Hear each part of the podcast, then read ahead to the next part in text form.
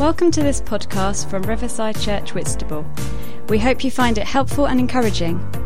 If you would like to find out more information about us, why not check out our website at riversideuk.org, Facebook page, or follow us on Twitter at Whit Riverside.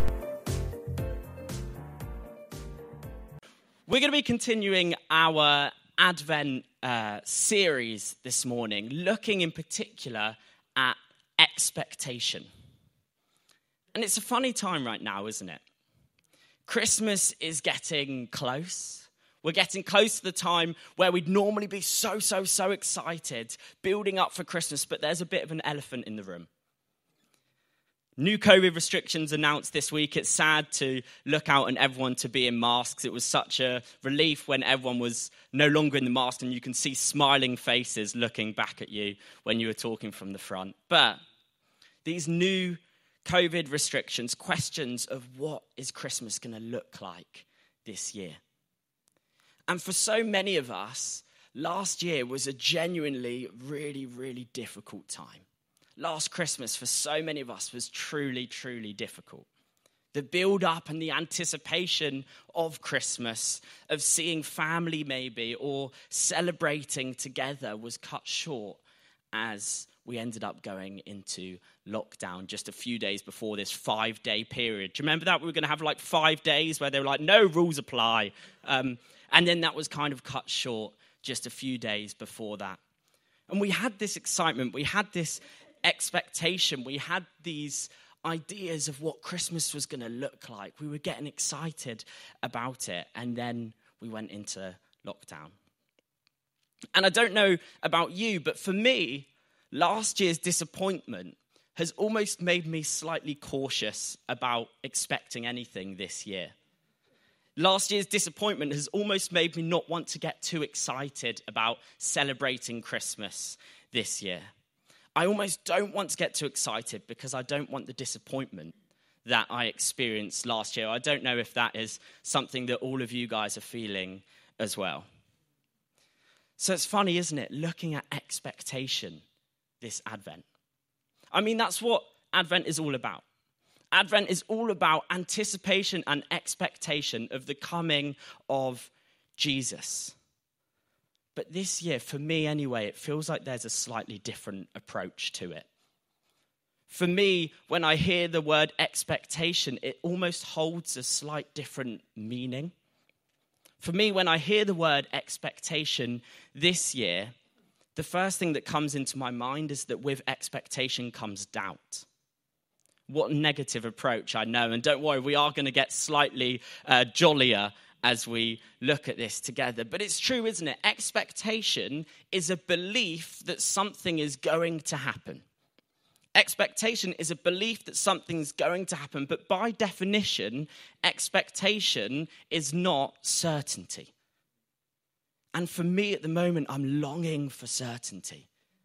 I'm longing for certainty. I'm longing for certainty about what Christmas is going to look like this year. I'm longing for certainty about what 2022 is going to look like. I'm longing for certainty of the things that are ahead of me.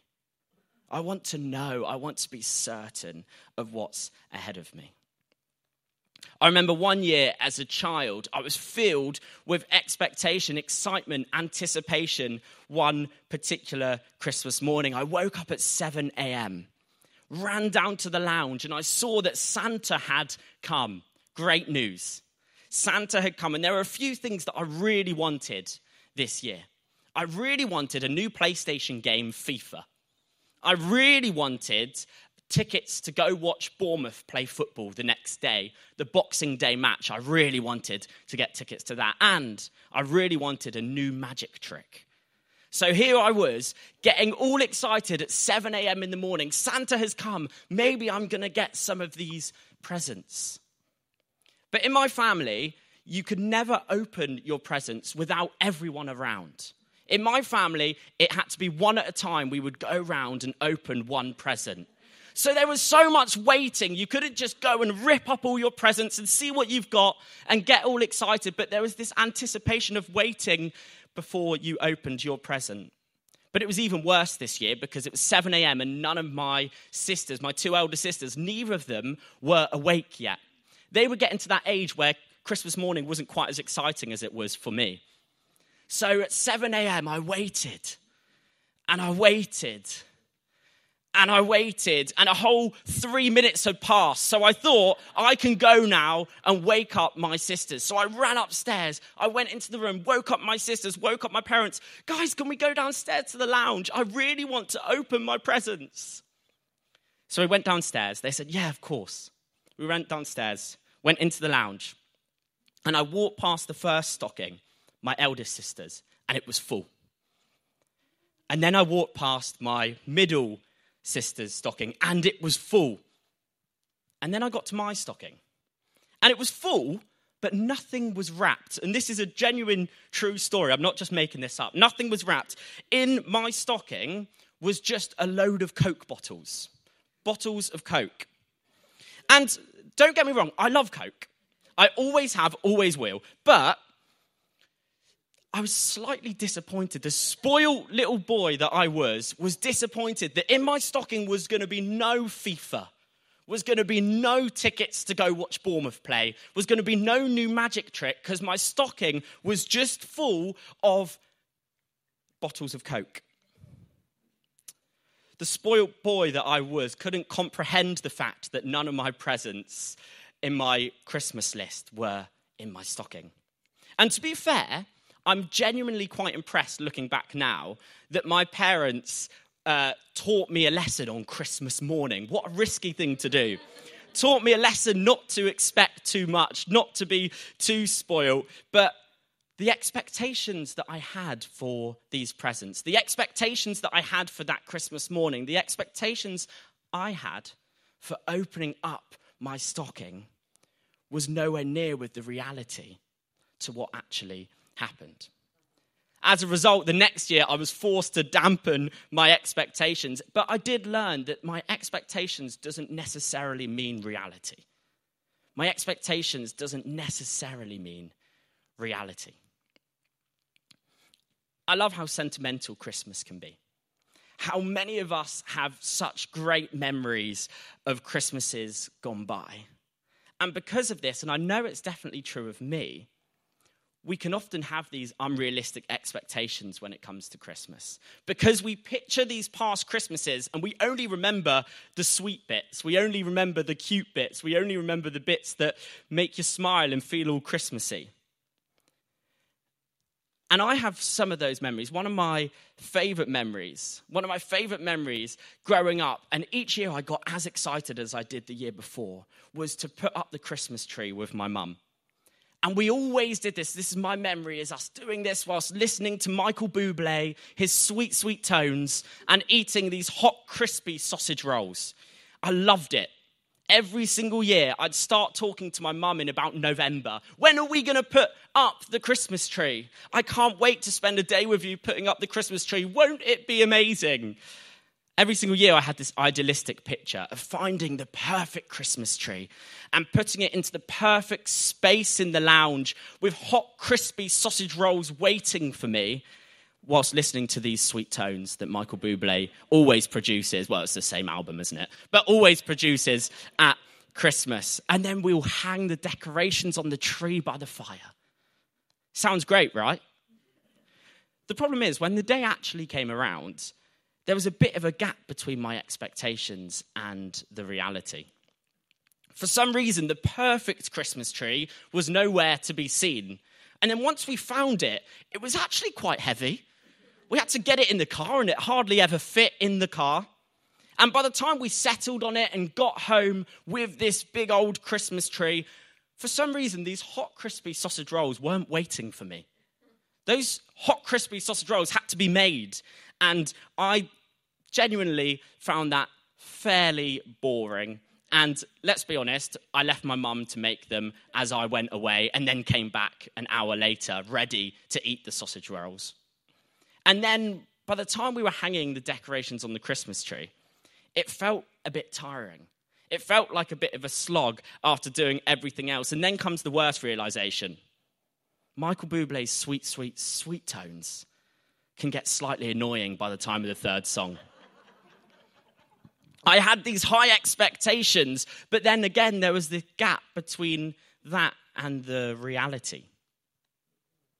This week, Emma and I had the young people over to watch a Christmas film, and we were chatting about Christmas. And one of the young people said to me, The best thing about Christmas is the build up.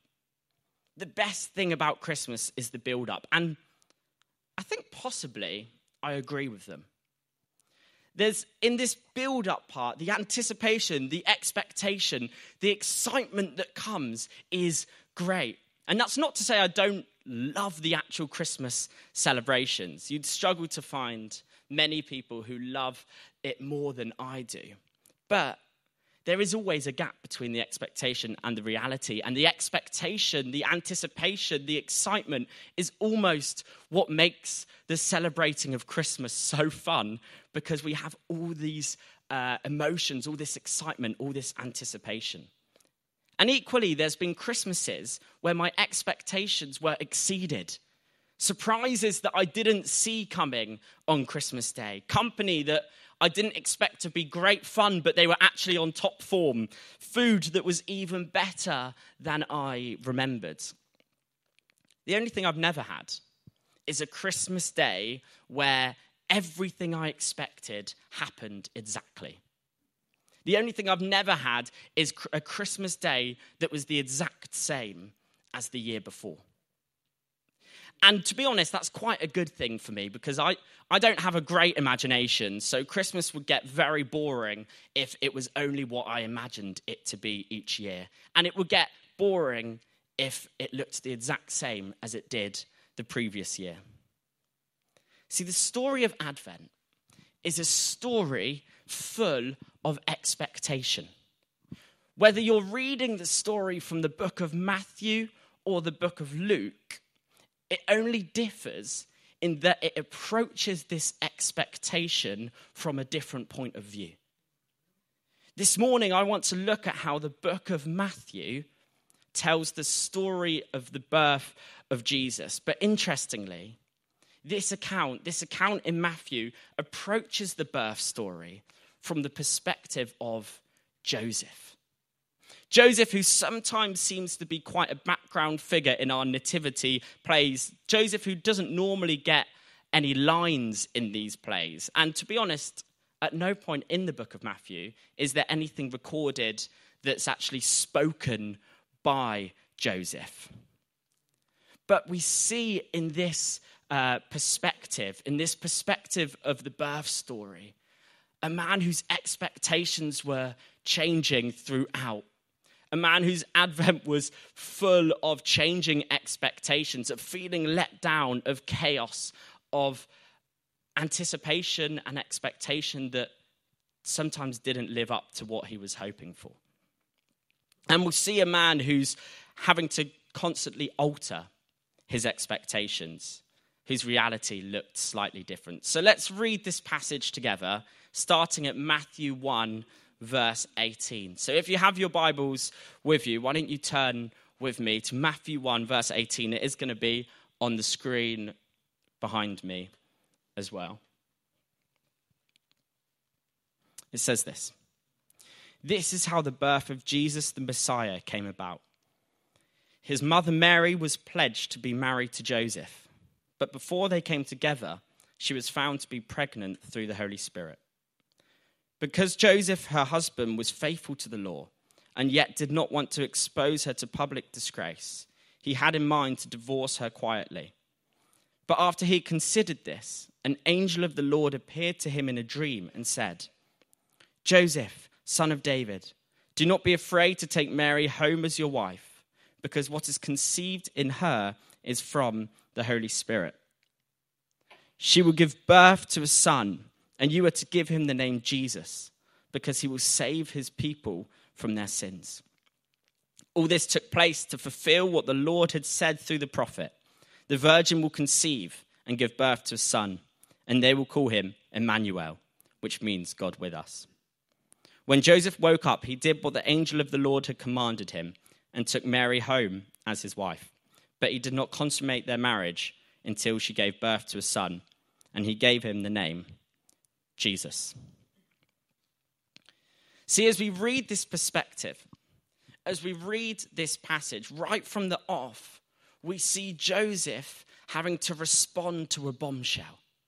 Joseph having to respond to this bombshell that Mary was pregnant.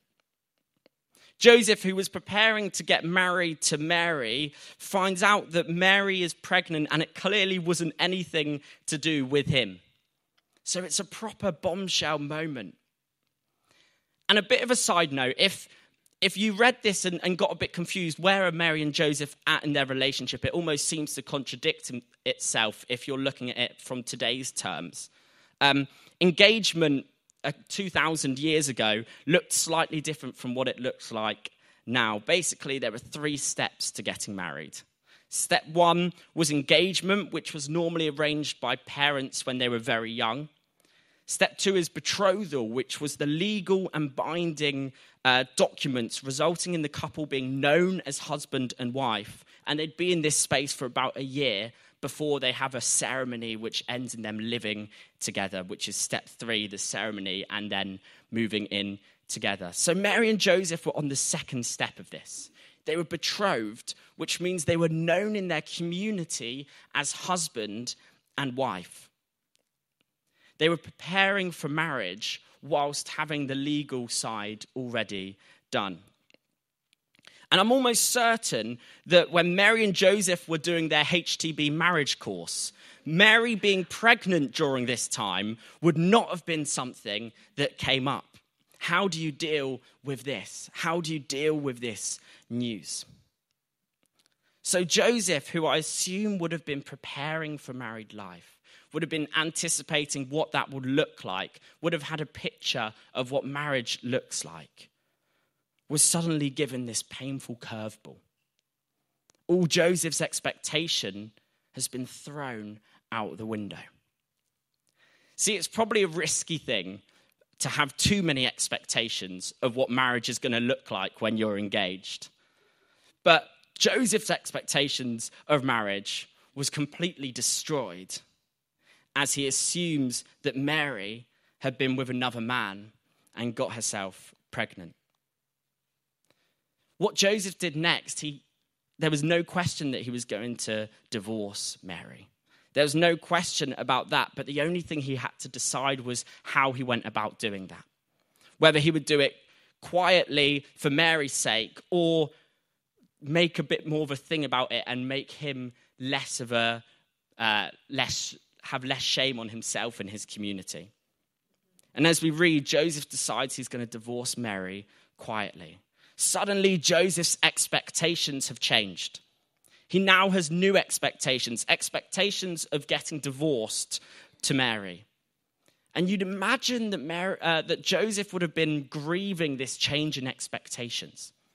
Yes, he was probably very hurt by what Mary had seemingly done, the change in what his future now looks like, I imagine he would have been grieving as well. He would have been grieving this new future without Mary, this new future divorced to Mary. I could only imagine that he felt let down, that he felt guarded, that he felt cautious, that he felt scared for the future. But as we keep reading this passage, we see of the next bombshell moment, a next moment where all his expectations change again. In a dream, an angel appears to Joseph and says, Joseph, son of David, do not be afraid to take Mary home as your wife, because what is conceived in her is from the Holy Spirit.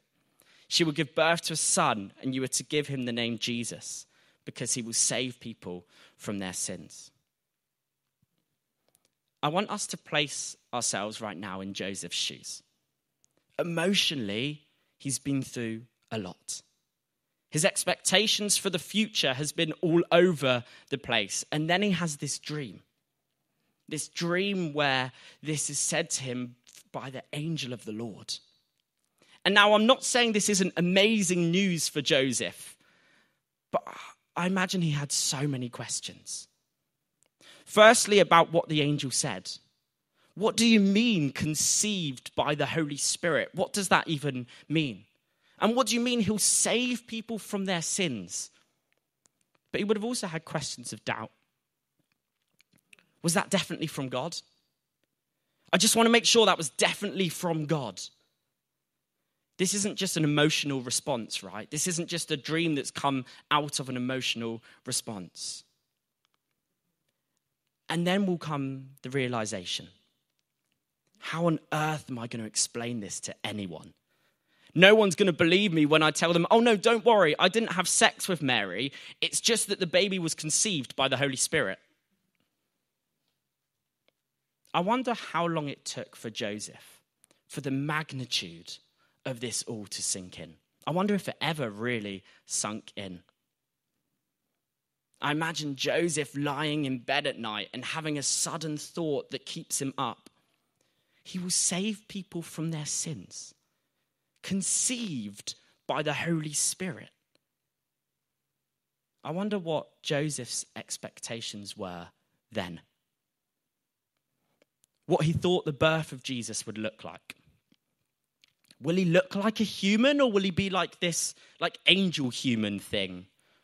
What's he going to be like? Am I going to have any authority over him as a baby or is he just going to come out and suddenly have authority over me? And I wonder if he felt a bit of pressure. Pressure that Jesus would have a birth worthy of what he's been told that Jesus would have a birth worthy of being someone that's going to save people from their sins. I wonder if he was thinking he needs to be in the best conditions possible when he's birthed.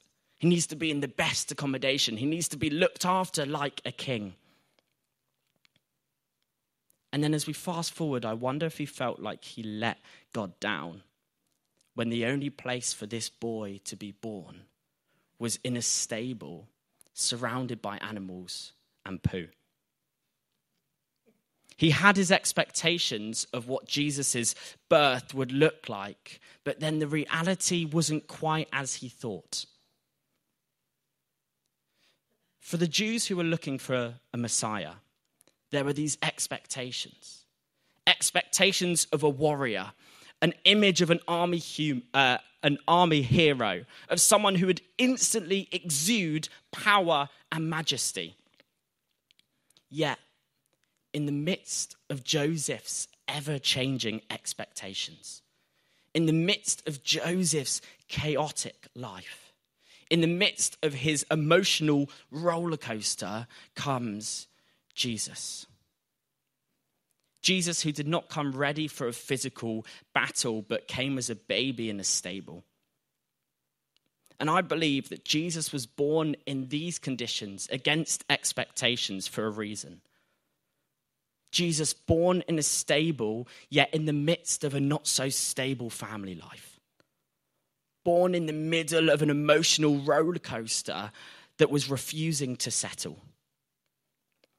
And for me, that reason is explained in these couple verses next in this passage, verse 22 and 23.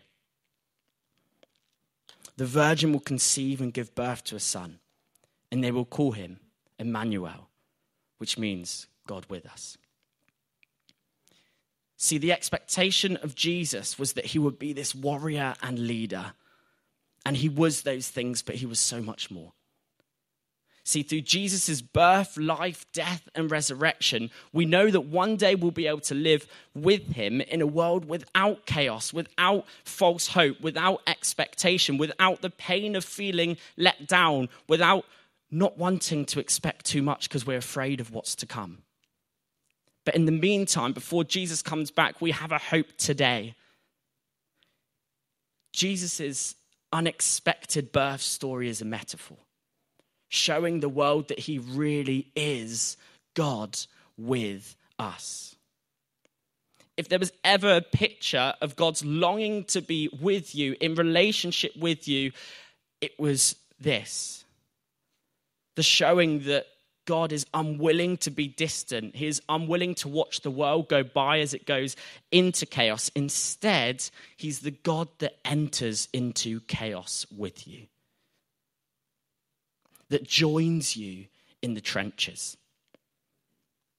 And there's an unmatched humility and love in Jesus laying aside his glory and being born as a crying, burping, pooing, sicky baby in order that he could join you in your suffering. God with us means God is on our side and he is willing to get messy, to fight alongside us, and to look after us. So if you're worried about what the future holds, if you're worried about whether you will have a Christmas this year, or if you feel like everything is just a bit too chaotic, if you feel scared about the future, then look to the Christmas story because in the Christmas story, in the chaos comes Jesus, Emmanuel, God with us. God with us means that even in the midst of uncertainty, we have a certain hope. And you may be feeling a bit like me this morning, a bit like you don't want to expect too much for this Christmas.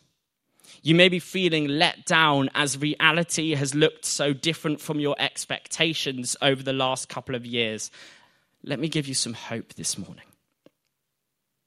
God with us may not give us a certainty of near future, uh, of near future or assurances of our expectations for this Christmas, but God with us gives us a certainty and assurance that whatever the future holds, whatever this Christmas holds, whatever next year holds, we will be okay. Because we follow a God that comes into the chaos to join us in our suffering. Should we stand?